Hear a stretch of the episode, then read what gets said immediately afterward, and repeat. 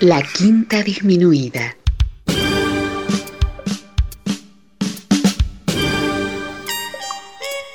Jazz desde la ciudad más cercana al cielo.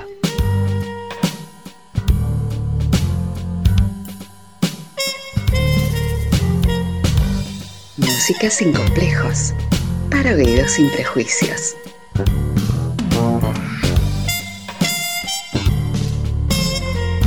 Una producción de Nicolás Peña.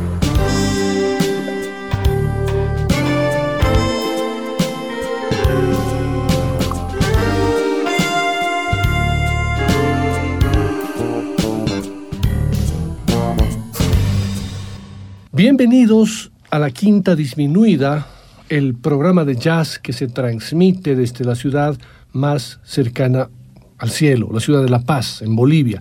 Muchas gracias por sus mensajes, su seguimiento, sus sugerencias y por toda la compañía que brindan ustedes a esta sesión.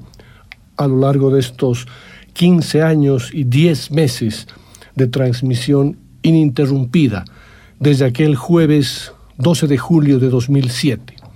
Pónganse cómodos y cómodas para disfrutar de estas dos horas de jazz.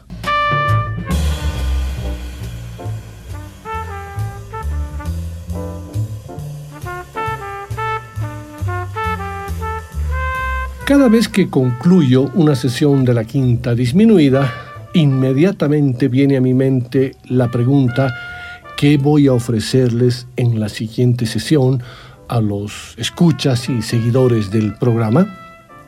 En este proceso dedico el fin de semana para pensar qué tema abordaré en mi siguiente sesión. Comienzo a escuchar música, revisar discos, revisar libros, revisar las temáticas que ya he abordado para de alguna forma poder complementar y completar todo ese abanico musical que nos da el jazz.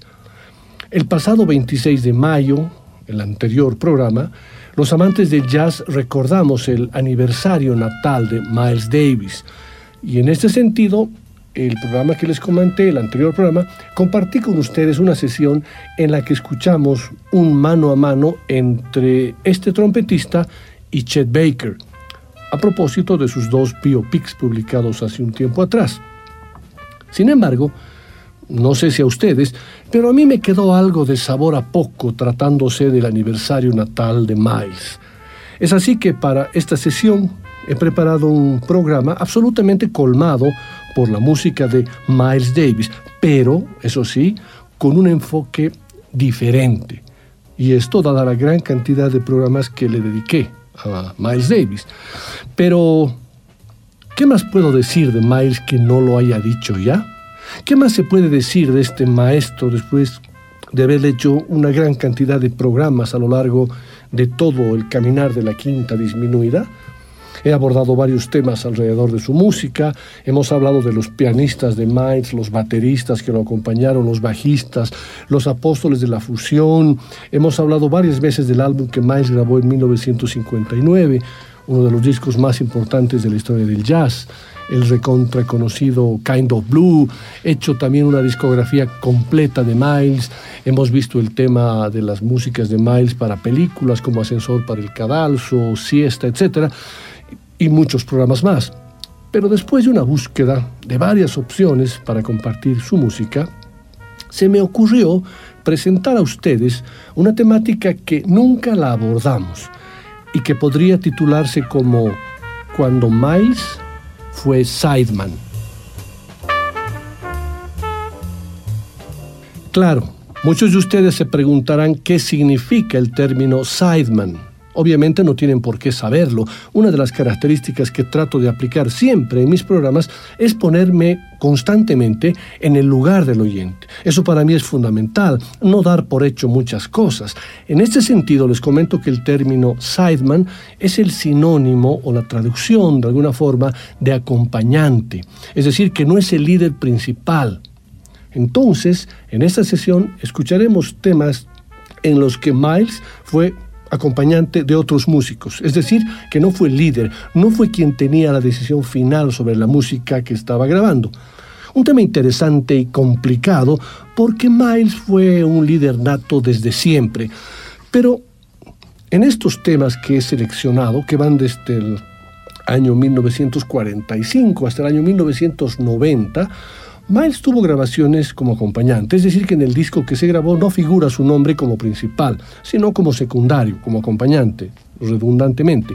En sus inicios, en sus primeros pasos, esto es muy entendible, es decir, entre 1945 y 1947 aproximadamente.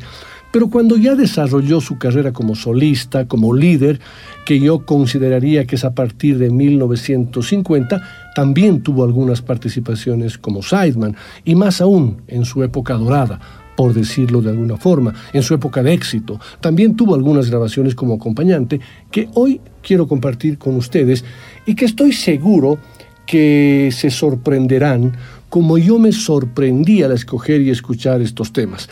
Sin más palabras, vamos a transportarnos hasta un 24 de abril de 1945, cuando Miles tenía 19 años y formaba parte de la banda de Herbie Fields que acompañaba al cantante X. Williams. El tema tiene por título Pointless Mama Blues.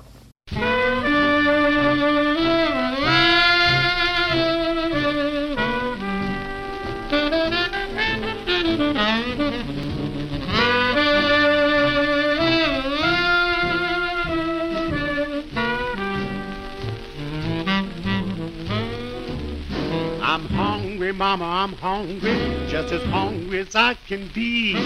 If I don't get a piece of meat, guess it'll be the end of me. Tell me, mama, what are you gonna do?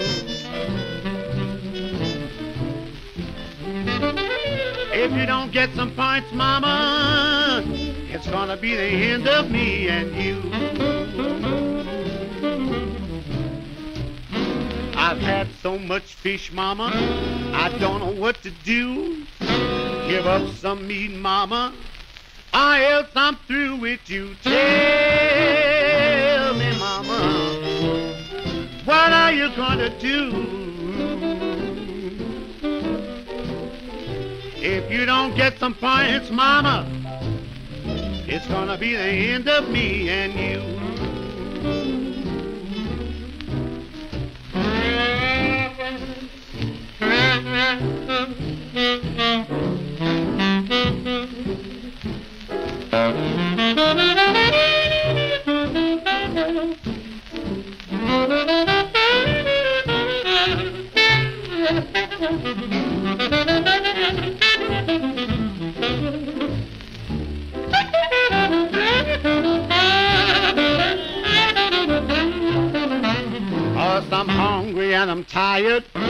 from running round the town. I ain't got no points, mama, and the butcher done let me down. Tell me, mama, what are you gonna do? If you don't get some points, mama, it's gonna be the end of me and you. I went to Chicago to see the stockyards there. It was like Mother Hubbards cupboard, all broken down in bed. Tell me, Mama, what are you gonna do? If you don't get the points, Mama, it's gonna be the end of me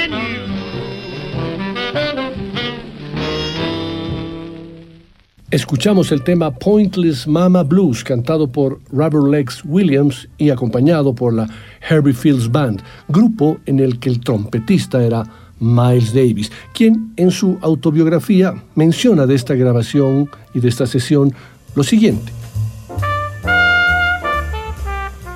Mi primera sesión de grabación tuvo lugar en mayo de 1945 con Herbie Fields. Bueno, la sesión me puso tan nervioso que a duras penas podía tocar, ni siquiera tocando en conjunto, puesto que no tenía que interpretar solos. Recuerdo que estaban allí Leonard Gaskin al bajo y un cantante llamado Robert X. Williams, pero procuré borrar aquel disco de mi memoria y he olvidado quién más intervino.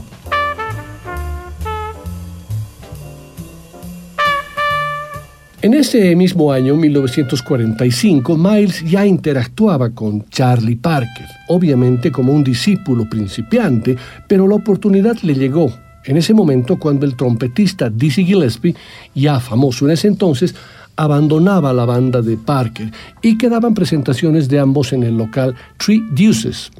Cuando Dizzy Gillespie dejó la banda del Three Deuces, todos suponían que Charlie Parker reorganizaría el grupo en la zona alta, pero no fue así, o por lo menos no de inmediato. Varios de los propietarios de los clubs de la calle 52 empezaron a preguntarle a Charlie Parker, bueno, quién iba a ser su trompetista, dado que Dizzy se había marchado.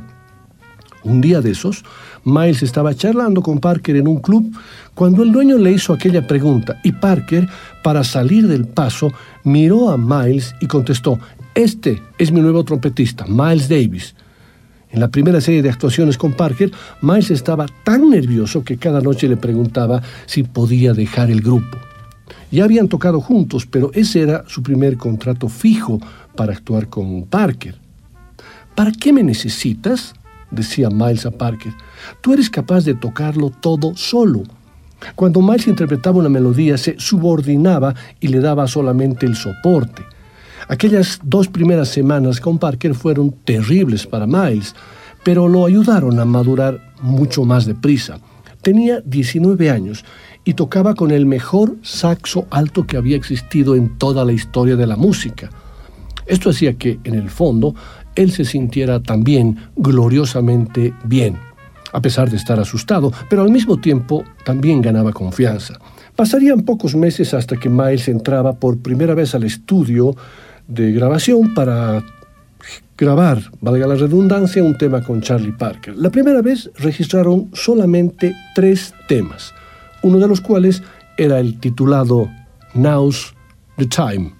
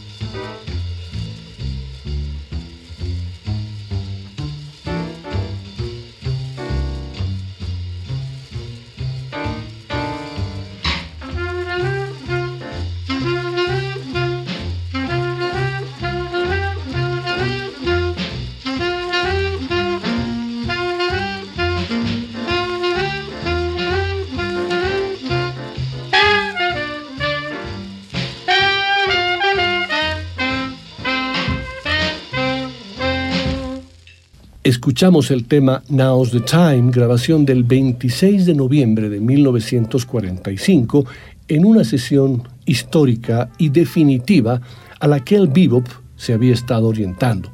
El elemento que faltaba en las grabaciones anteriores estaba al fin presente en la figura del baterista Max Roach. La sesión de grabación se había iniciado con pocas esperanzas. El pianista debía ser Thelonious Monk, pero nunca llegó al estudio. Argon Thornton, al que localizaron en una cafetería, fue presionado para que cubriera el espacio vacante y convocaron al contrabajista Carly Russell. Dizzy Gillespie, que tenía un contrato con otro sello discográfico, por lo que el trompetista de la grabación fue un joven de 19 años llamado Miles Davis, que por ese entonces era estudiante diurno de la Escuela de Música de Juilliard y músico nocturno de la calle. Algunos sostienen que en los escasos 45 segundos del solo de trompeta de Miles en ese tema, ya se puede oír lo que sería 15 años más adelante la obra Kind of Blue. Y es que el solo del trompetista de 19 años, con un fraseo sobrio y entrecortado, sin guirnaldas ni adornos, sin despegarse de la escala de blues y a la vez inventando melodías líricas, nos muestra el embrión del sonido maduro del trompetista de finales de los 50.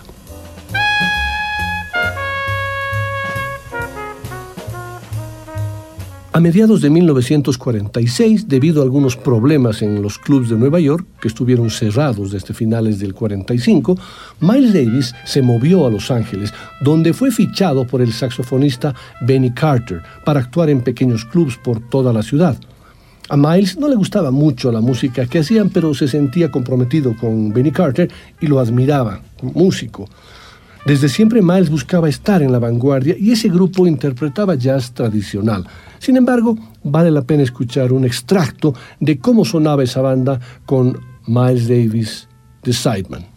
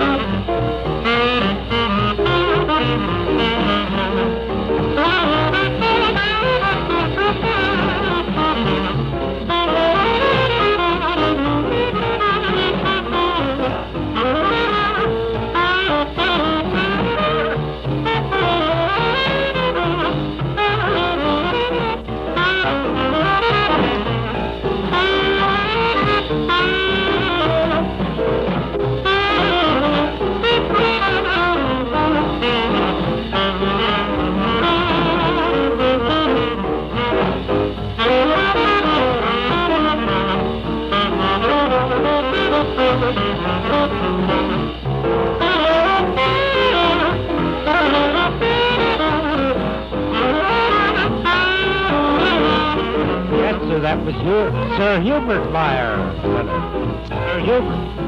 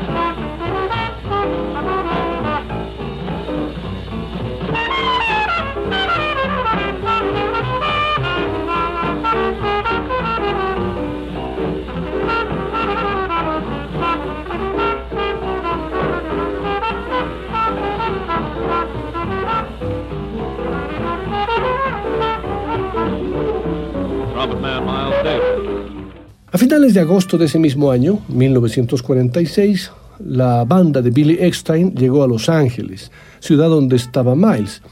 El trompetista de Eckstein era el conocido Fats Navarro, pero dejó la orquesta para quedarse en Nueva York. Es cuando Eckstein se puso en contacto con Miles Davis y le preguntó si quería tocar con él. Miles no dudó en aceptar esa propuesta, ya que la Big Band de Eckstein era de las más importantes. Por sus filas habían pasado Charlie Parker, Dizzy Gillespie, Buddy Anderson, Gene Ammons, Lucky Thompson, Art Blakey, Sonny Stitt y muchísimos otros importantes músicos de jazz. Escucharemos al cantante Billy Eckstein junto a su Big Band con Miles en la trompeta en el tema titulado Oh Bob Sh Bam, una grabación del 5 de octubre de 1946.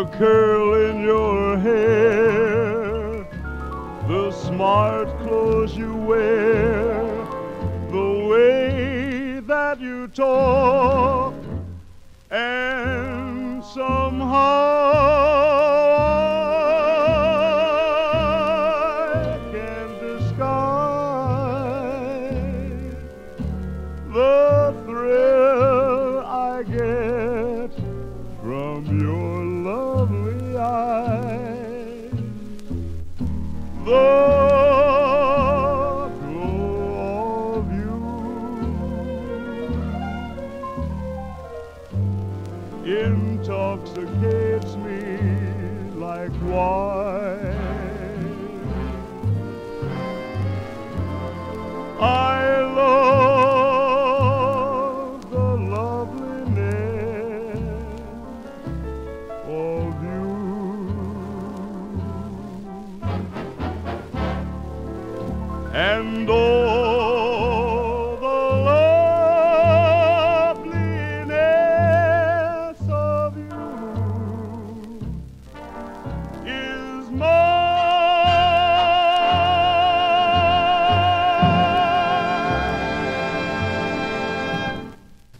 Coleman fue un excelente cantante de baladas con una profunda voz de barítono, principalmente influenciado por Billy Eckstein.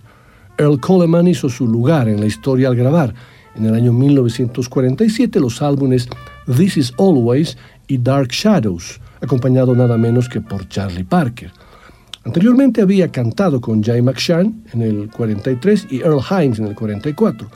A pesar del éxito de This Is Always, que fue un éxito menor de verdad, Coleman tuvo una carrera oscura y poco trascendente. Grabó de vez en cuando con artistas como Fats Navarro, Art Farmer, Sonny Rollins, ah, ambos en 1956, y también con Miles Davis en el 46. De esas sesiones con Miles, como sideman, quiero compartir con ustedes el tema titulado Don't Sing Me, The Blues.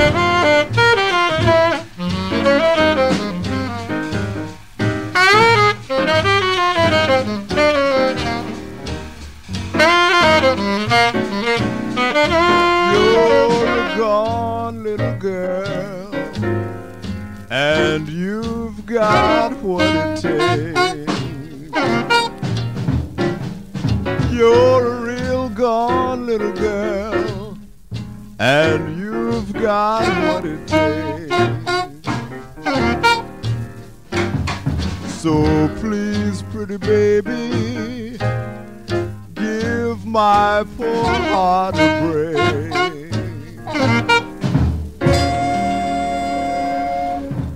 Escuchamos el tema Don't Sing Me the Blues, cantado por Eric Coleman con Miles Davis como acompañante. Esa grabación se llevó a cabo un 18 de octubre de 1946. Ese mismo día, con la misma banda, que estaba formada por Miles Davis en la trompeta, Gene Ammons en el saxo tenor, Linton Garner en el piano, Connie Wainwright en la guitarra, Tommy Potter en el contrabajo y Art Blakey en la batería, acompañaron a la cantante Ann Baker, conocida como la primera dama del jazz de Charleston. Ann Baker creció en Washington y comenzó a cantar en clubs de jazz de Pittsburgh junto a notables como Harry y Jerome Beddoes y Bernie Crenshaw. En 1941, Louis Armstrong la descubrió e hizo su debut en Broadway con su banda. Más tarde se unió a las grandes bandas dirigidas por Lionel Hampton y Count Basie antes de asumir su actuación característica.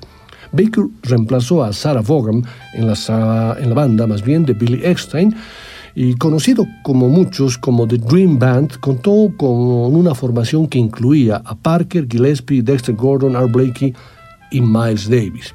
Esto es Baby, Won't You Wake Me Up, You Mind, en la voz de Ann Baker y Miles Davis, The Sideman.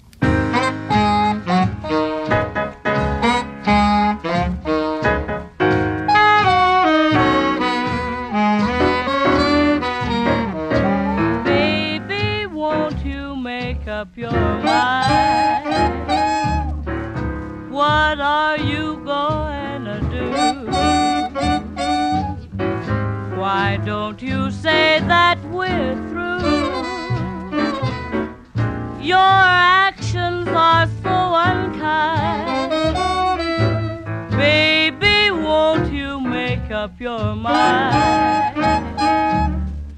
Just don't keep breaking my heart.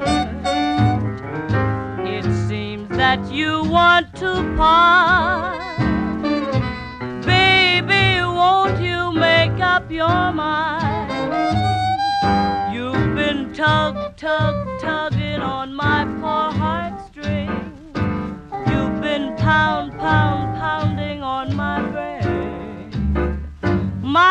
My resistance is so if you must go, go and I will refrain from asking you to make up your mind.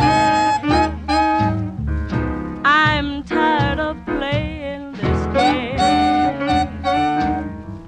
I've suffered just enough pain.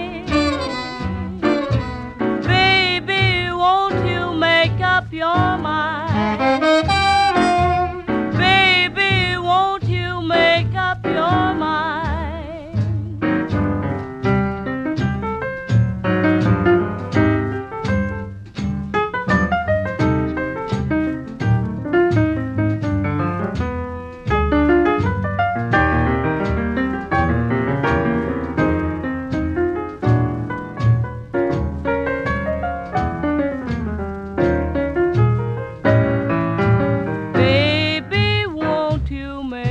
Your mind?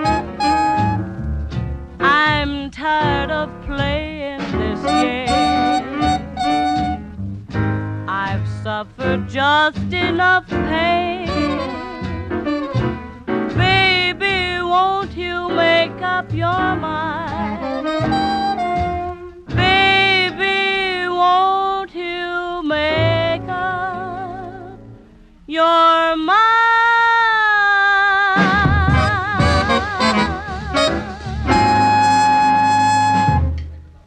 Miles Davis tenía muy buena relación con Charlie Parker en el ámbito musical, pero su relación privada y personal poco a poco iba empeorando.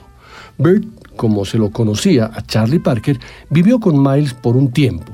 Miles le proporcionó una habitación en el edificio de apartamentos donde él vivía con su familia, pero lo tenía en su casa constantemente, sacándole dinero y todo lo que podía, comiéndose lo que Irene, la esposa de Miles, había cocinado, durmiendo sus borracheras en el sofá o en el suelo. Además, llevaba al apartamento de Miles toda clase de mujeres y traficantes de droga. En su autobiografía, Miles comenta al respecto lo siguiente. Una de las cosas que nunca comprendí de Bert era por qué se entregaba a tanta actividad destructiva. Bert estaba por encima de aquello, era un intelectual, acostumbraba a leer novelas, poesía, historia y cosas así. Podía sostener una conversación con prácticamente cualquier persona sobre toda clase de temas. O sea, era súper culto, no era ningún tonto, ni ignorante, ni nada parecido. Era realmente sensible, pero llevaba dentro de sí aquel impulso destructivo que se apartaba de lo normal. Era un genio, y muchos genios son insaciables. Solía hablar mucho de política y lo entusiasmaba tomar el pelo a cualquier persona que carecía de sentido del humor. Inicialmente se hacía al tonto sobre lo que estuviera pasando y de pronto apabullaba a los incautos que habían mordido el cebo. Le entusiasmaba, sobre todo, practicar este juego con los blancos. Después, cuando descubrían que había caído en la trampa, se doblaba de risa a su costa. Era extraordinario, una persona muy, pero muy compleja. Sin lugar a dudas que en sus inicios el ser sideman de Bird tuvo muchos beneficios para Miles Davis, no solamente en el tema de exposición al lado de uno de los músicos más importantes de la historia del jazz, sino como un aprendizaje real de un genio como lo era Bird. Por esta razón, quiero compartir con ustedes un tema más que los une a los dos, una grabación de principios de 1950 titulada Billy's Bounce.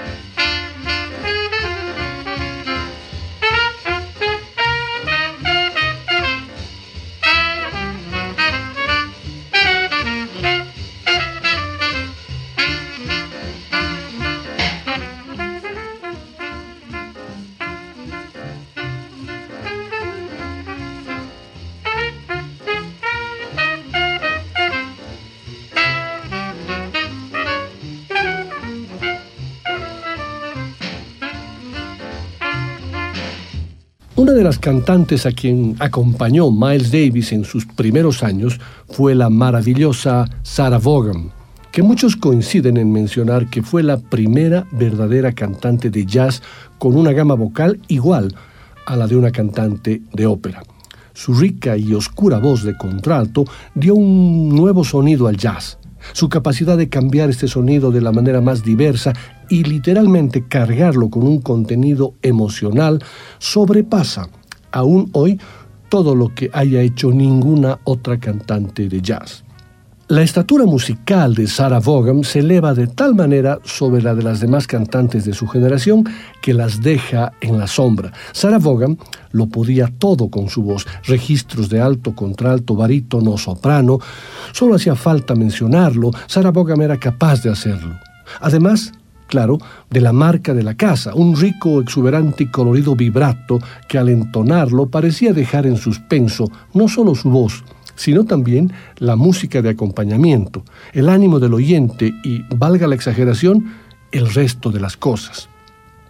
En 1943, su vida tomó contacto con el jazz cuando ganó el concurso anual del Apollo Theatre de Harlem para cantantes jóvenes. Ella Fitzgerald, que había ganado ese mismo concurso la década anterior, la animó y fue presentada al cantante Billy Eckstein, quien a su vez la recomendó a su jefe de orquesta, el pianista Earl Hines. En una de sus tantas presentaciones, Sarah Vaughan se acercó al micrófono y cantó Body Soul.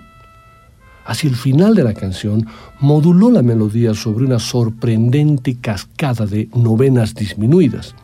En ese momento, todos los músicos presentes pensaron, esta chica es más que una cantante, tiene un músico en su garganta.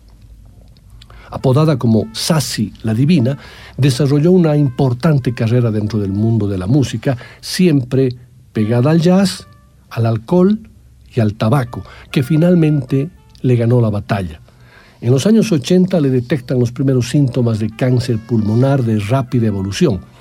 Moría el 3 de abril de 1980 en Los Ángeles a los 66 años.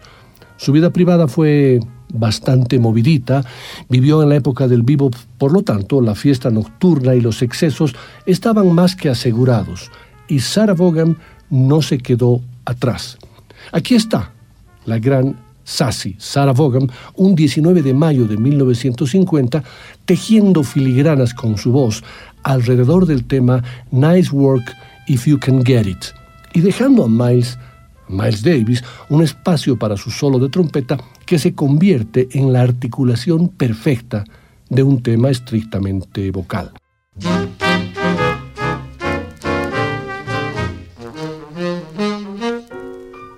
Holding hands at midnight, neath a starry sky. It's nice work if you can get it, and you can get it if you try. Strolling with the one girl, sighing sigh after sigh. It's nice work if you can get it, and you can get it if you try. Just imagine someone waiting at the cottage door, where two hearts become one. Who could ask for anything more? Loving one who loves you, and then taking that vow. It's nice work if you can get it, and you can get it. Won't you tell me how?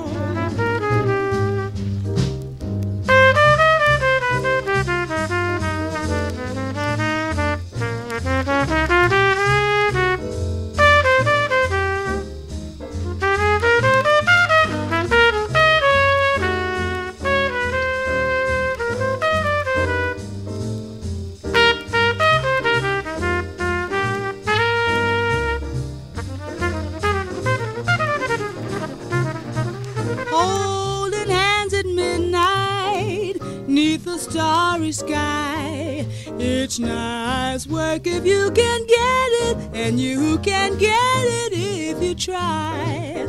Strolling with the one girl, sighing sigh after sigh. Ooh, nice work if you can get it, and you can get it if you try. Just imagine someone waiting at the cottage door two hearts become one. Who could ask for anything more? Loving one who loves you and then taking that vow. It's nice work if you can get it, and you can get it. Won't you tell me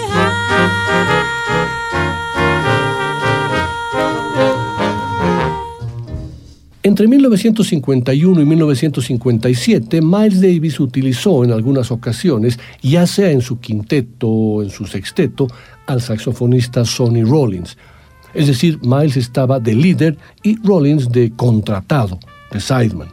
Pero un 17 de enero de 1951, en una grabación del cuarteto de Sonny Rollins, Miles figura como acompañante, ya que en los discos el principal, en las letras grandes, dice Sonny Rollins.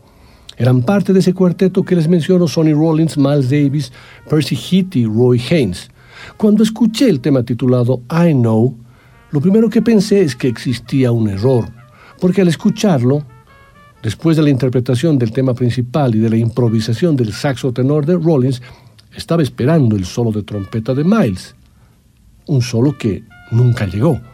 Intuí que se debía a algún error, ya que se menciona a Miles, pero no hay trompeta. Pero hurgando, investigando un poco más, escudriñando entre discos y biografías, me llevé la sorpresa de que efectivamente Miles Davis era parte del cuarteto, pero no en la trompeta, sino en el piano.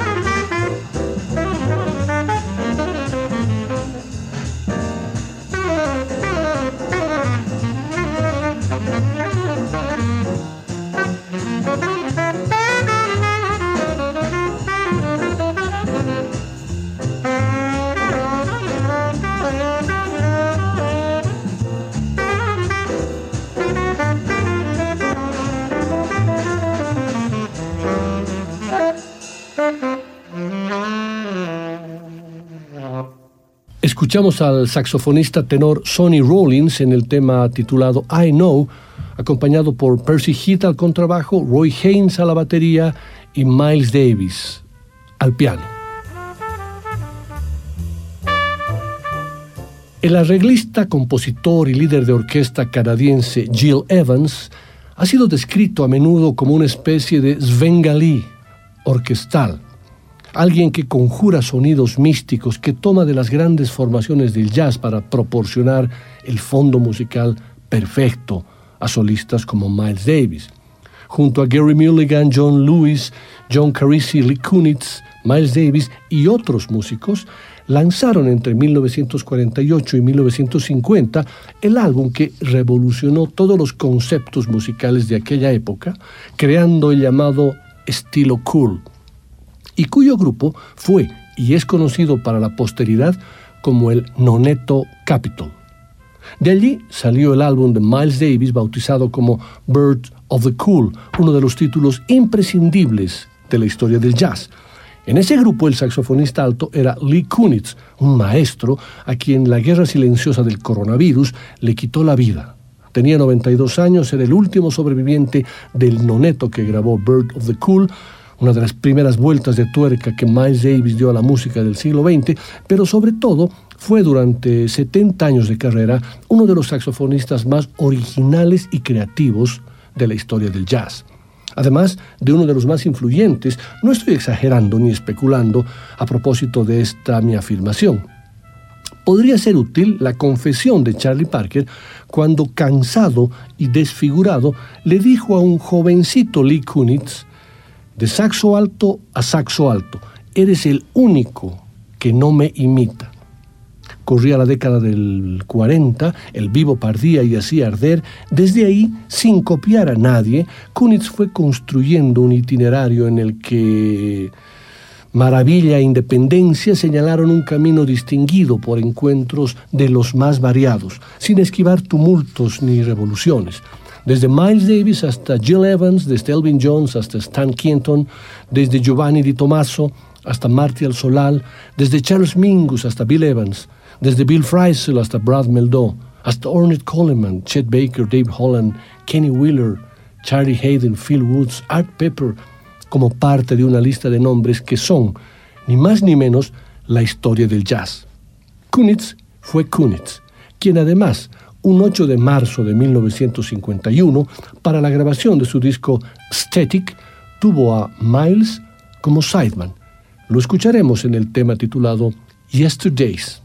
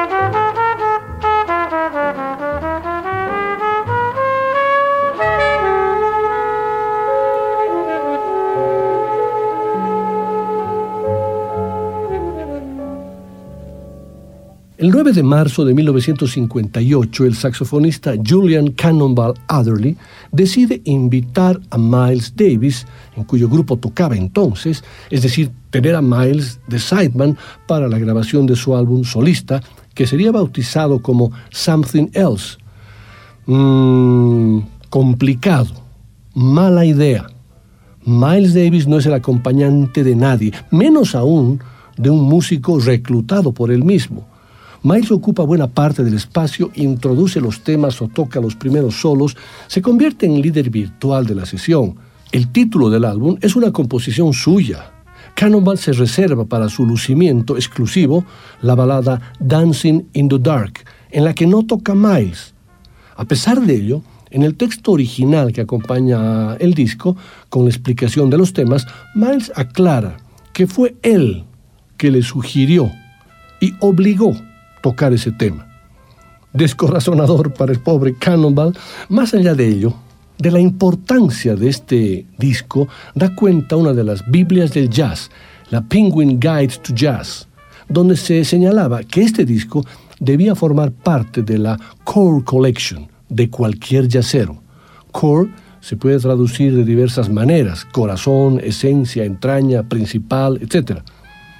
Pues eso es este Something Else, puro corazón, esencia del jazz, entraña de la música, del cual he seleccionado el tema compuesto por Cole Porter titulado Love for Sale. Forman parte del grupo como líder Cannonball Adderley en el saxo alto y como acompañantes Hank Jones al piano, Sam Jones al contrabajo, Art Blakey a la batería y Miles Davis a la trompeta.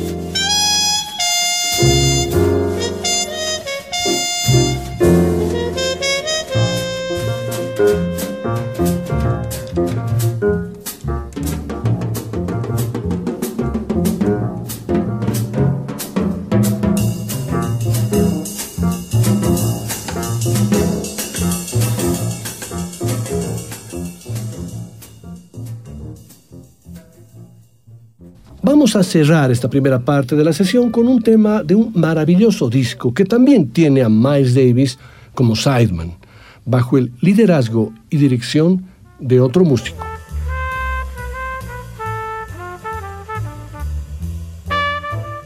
Le Rouen Jazz es un disco que originalmente se editó en Francia en 1959 bajo la dirección y liderazgo de Michel Legrand reúne tres sesiones de grabación que se hicieron en Nueva York en 1958, una de ellas el 25 de junio.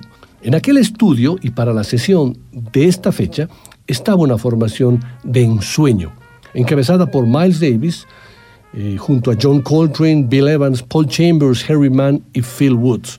Imagínense ustedes la alegría del músico francés. Los temas fueron elegidos por el propio Michel Legrand y arreglados por él. Este disco surgió de una especie de regalo que la Columbia hizo al músico francés. Legrand apostó por un disco puramente jazzístico, en colaboración con músicos seleccionados por él. Legrand creó ricas texturas orquestales con las que trabajó temas conocidos y melodías tradicionales, dándoles un nuevo enfoque más contemporáneo y vital. Para esta sesión, He seleccionado la composición que John Lewis le dedicara al gran guitarrista gitano Django Reinhardt. Michelle Legrand en el tema Django junto a un Miles Davis de Sideman.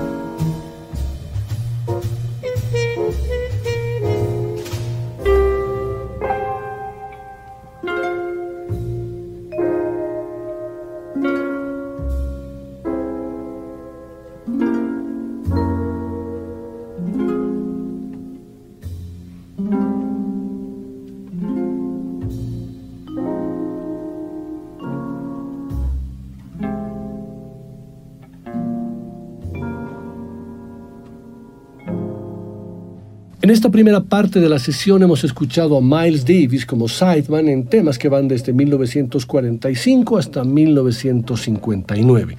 Revisando a detalle la información de la discografía de Miles, no se encuentra nada de él como sideman entre 1960 y 1974, pero sí entre 1985 y 1990. Temas que estoy seguro que los sorprenderán, como me sorprendieron a mí.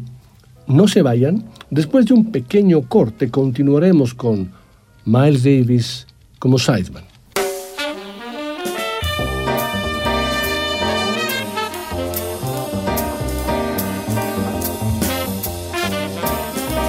Después del corte, volverá el swing de la quinta disminuida.